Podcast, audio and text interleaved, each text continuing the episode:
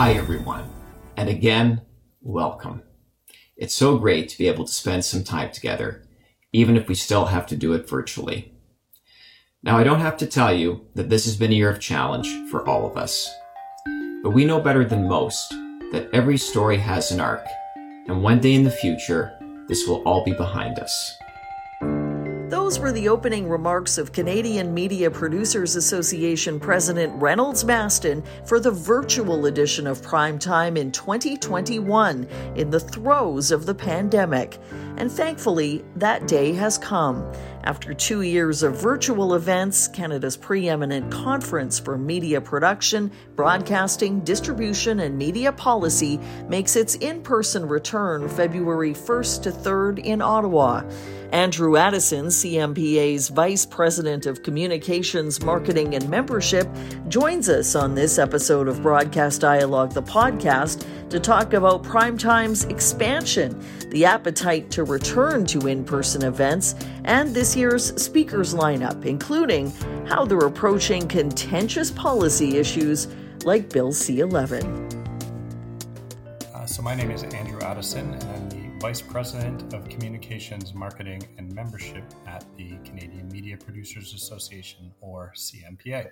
Uh, I've been there, I guess, uh, six and a half, uh, seven years this June. So it's it's been a while, although feels like much less time. I think the pandemic has uh, has swallowed a few years for all of us uh, in terms of our experience, and I'm uh, I'm no different there. But it's it's been a great a great term uh, there and, and some really phenomenal projects and work that I've uh, I've got to be involved with, uh, including our Primetime Conference, which is our uh, our flagship industry event. This is the CMPA's first in person conference in three years. Were there lessons learned from two years of online events, which I, I thought were really well executed, by the way, in how you put together this year's event?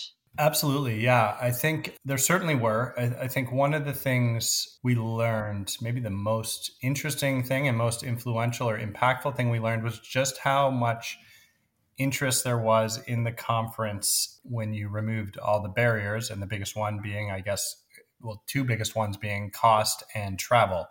And so in previous years, you know, we'd have 650 or so delegates uh, and feel that was a pretty full event. Uh, and then we went into the pandemic and moved to virtual and made it free for everyone and had, uh, you know, thousands. I think we had uh, close to 3,000 delegates uh, in our second year doing it virtually. So just a massive number of people. And so what we've tried to do this year is continue to build an on ramp to get people to prime time who um, have an interest in being there who maybe weren't able to before. And so we're doing that in a few ways. One, we have a number of delegations that we have um, worked with our very generous partners to help us bring groups of individuals to prime time for the first time who maybe haven't been there before. And we've done that uh, in conjunction with groups like the Black Screen Office, the Indigenous Screen Office, the Disability Screen Office, um, and a whole bunch of others. Uh, I think we have uh, maybe up to eight different um, groups that we're working with um, to make that happen. So that's phenomenal.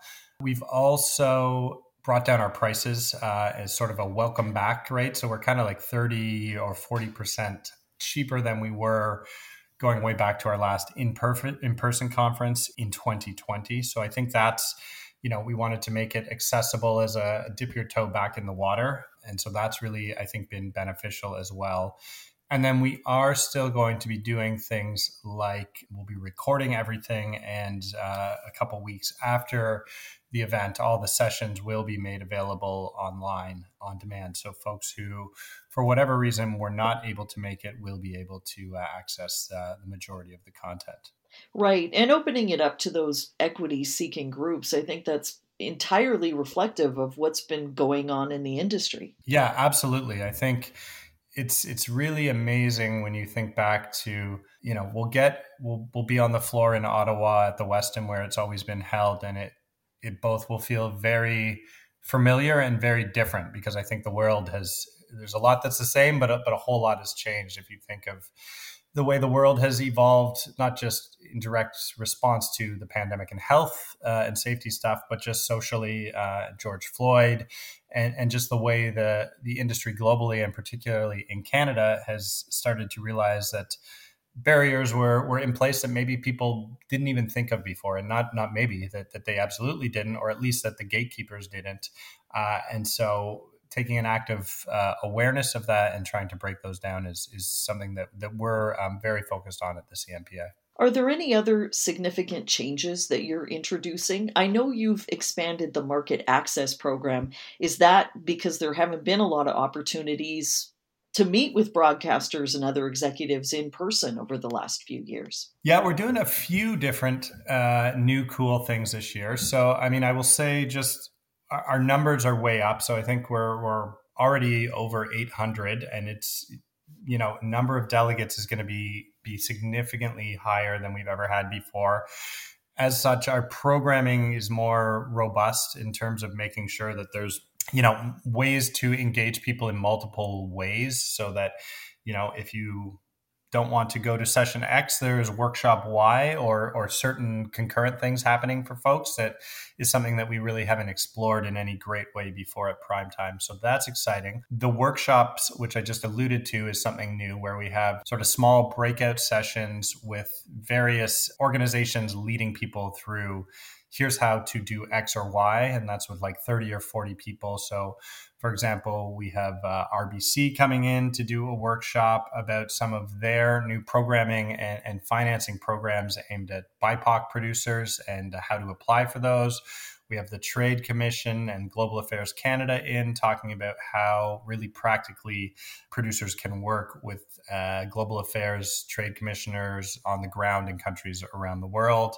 So we have a bunch of that sort of really hands on interactive stuff that's new. The market access program which includes our pitch market. So, the one on one meetings where producers can take meetings with executives to pitch their projects. We have more executives than we've ever had before and more meetings than ever before.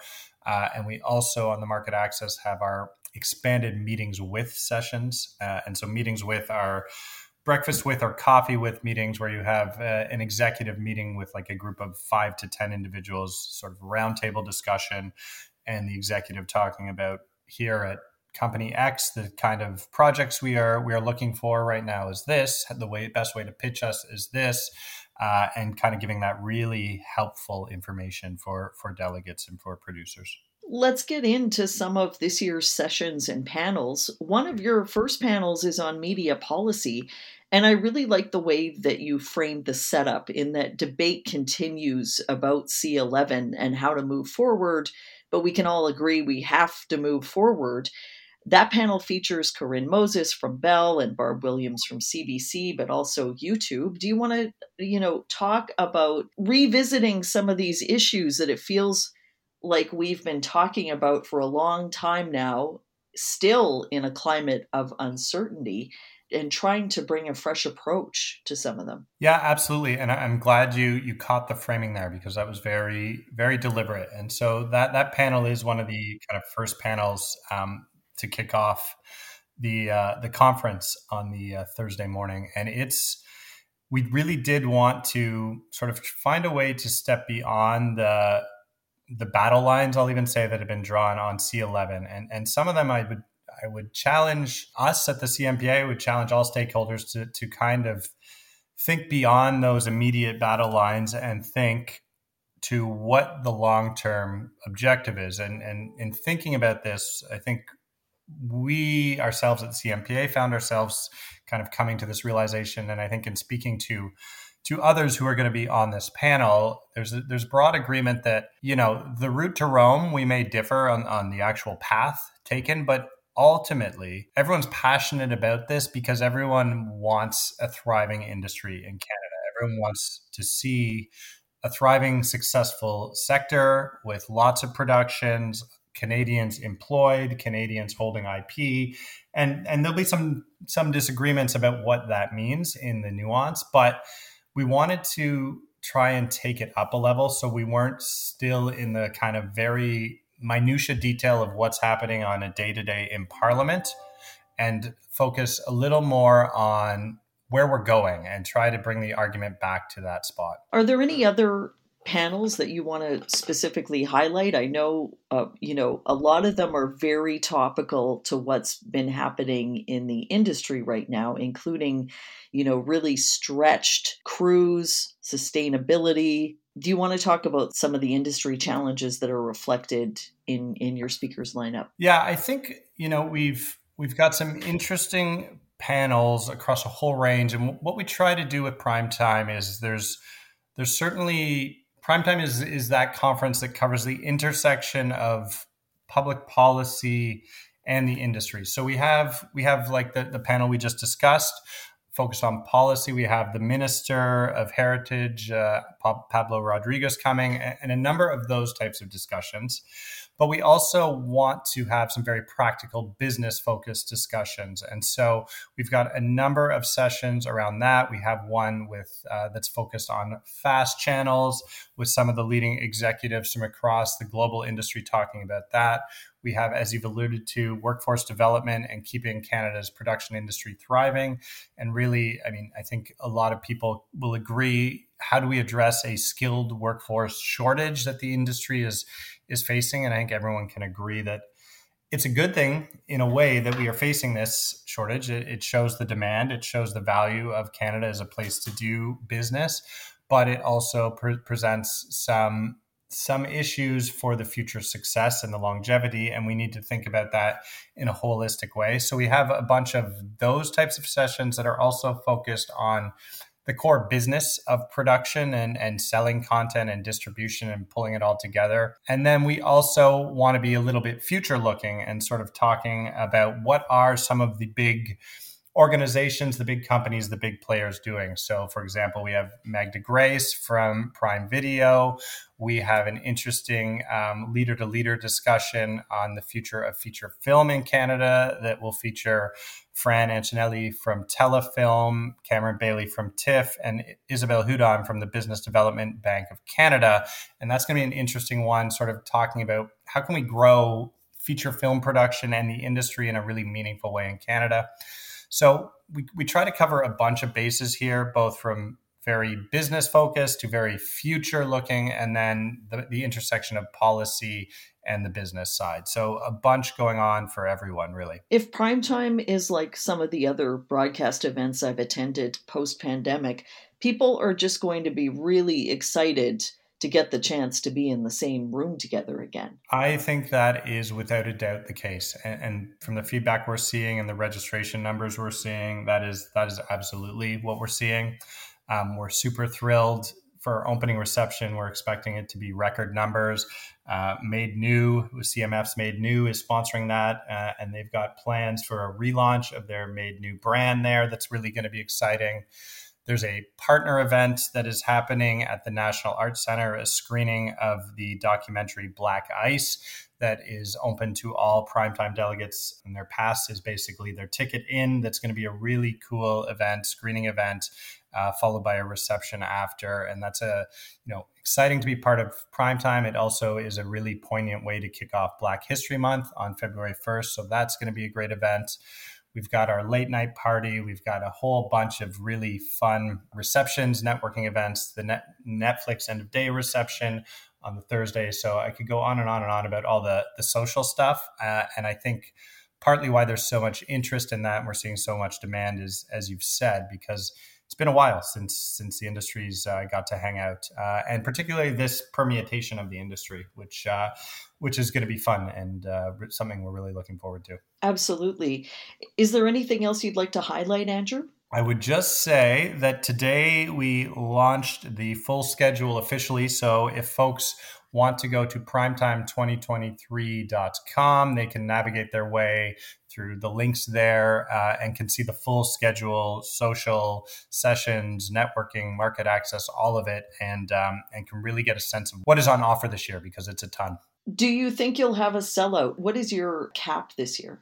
Officially, we're sold out. We're trying to play with what we can do to ensure if we if, if we continue to to have more people come that they get the full conference experience that people expect from prime time. So I think we will probably be be capping it fairly soon. We're just trying to figure out: do we have, as I was speaking earlier, how do we manage concurrent ske- schedules, concurrent sessions in a way that that ensures everyone is engaged in something meaningful throughout the conference and no one feels left out. But I think we are we are rapidly approaching uh, sellout territory, and I wouldn't be surprised if at some point next week we're uh, we're forced to uh, to hang up that sold out sign. Right. How many delegations are coming from overseas? We don't have uh, truly official delegations this year from overseas. We were really focused uh, from a delegation standpoint this year on the equity, diversity, inclusion perspective. So that that's been our focus in organized delegations. That said, we have an international perspectives panel. We have folks coming from France, from BBC, from the UK. We have Graeme Mason coming from Australia in a conversation with Val Creighton about national content. And if you look at the delegate list, you can just see like dozens of countries, folks coming from all over. So, so we are expecting it to be a very international event this year, um, both on stage and in the folks that are, are going to be delegates on the ground. But in terms of official delegations, we've really focused that on the equity uh, side of things this year. Is there a note you want to close on, Andrew? See you in Ottawa. We are thrilled. We're excited. And uh, I think it's going to be a blast, and we can't wait. Thanks so much for joining us. Yeah, thanks, Connie. Really appreciate it.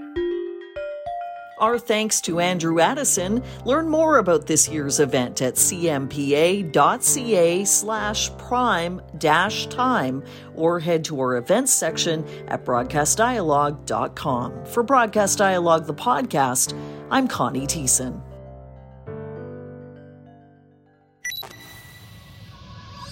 Thanks for listening to Broadcast Dialogue. For more information about the podcast or to receive exclusive access to our weekly briefing about the Canadian media industry, visit us at broadcastdialogue.com. Don't forget to like us on Facebook, connect with us on LinkedIn, and follow us on Twitter and SoundCloud.